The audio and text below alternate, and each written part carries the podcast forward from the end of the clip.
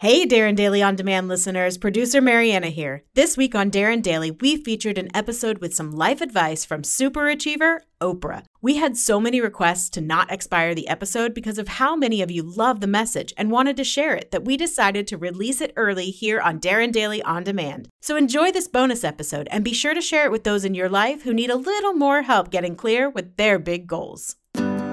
Welcome to Darren Daily On Demand, your most trusted resource to help you become better every day. Here's your success mentor, Darren Hardy. One of the hardest things in life is to learn which bridges to cross and which bridges to burn. That is a quote from The Big O, the amazing and super successful Oprah Winfrey.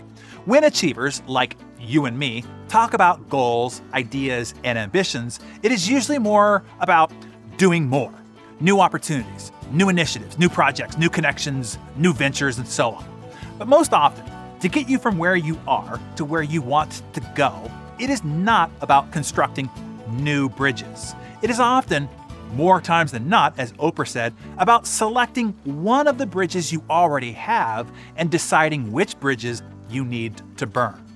When Steve Jobs returned to Apple in 1997, the company was, according to Steve, 90 days from being insolvent. Sales were dismal. The story goes that Steve was asked by a friend which computer she should buy. Steve was stumped. Despite hundreds of products, there was no clear answer to which one would be best for her. The company had been making multiple versions of products to satisfy requests from retailers, including 12 versions of the Macintosh computer. After weeks of meeting with product people, he had heard enough. Steve had to do, as Oprah said, select which bridges to cross and which to burn. In the middle of a product meeting, Steve shouted, Stop! and said, This is crazy. Taking a marker, he drew a four box chart that would form the basis of the Apple product range for years to come. The four boxes would focus the company and help simplify the choice of a consumer only having to answer two questions Are you an everyday consumer or are you a pro? And do you want a portable or do you want a desktop? That's it. Apple then selected 10 products that fit into those four boxes and burned 340 other products. Yes, even if they were making some money. Yes, even if they were somebody else's pet project. Yes, even if some customers, dealers, or distributors complained. Steve Jobs knew that even great ideas can kill productivity and progress. In his own words, Steve said, Focusing is about saying no. You've got to say no, no, no. And when you say no, you piss people off.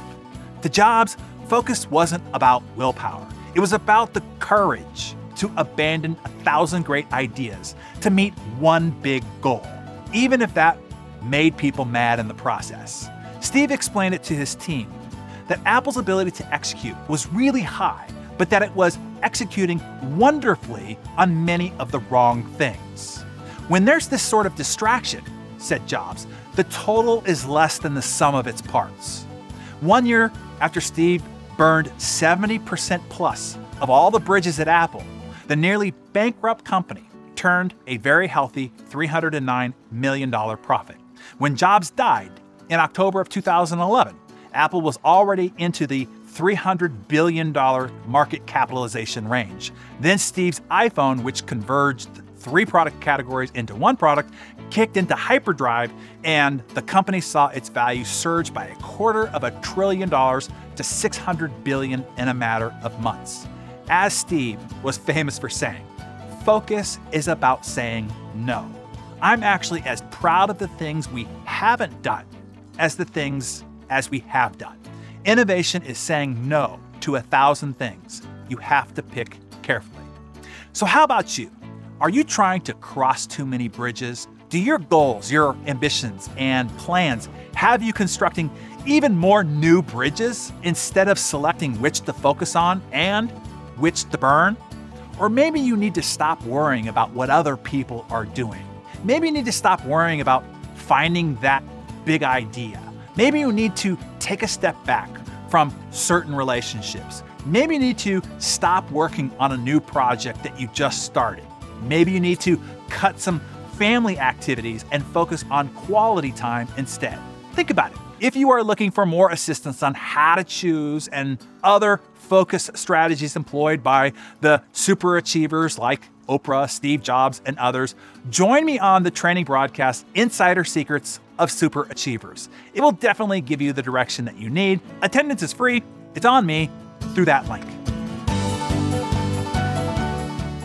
To get access to the free training Darren mentions, go to DarrenHardyBroadcast.com. Let me say that again for you. Ready? It's DarrenHardyBroadcast.com.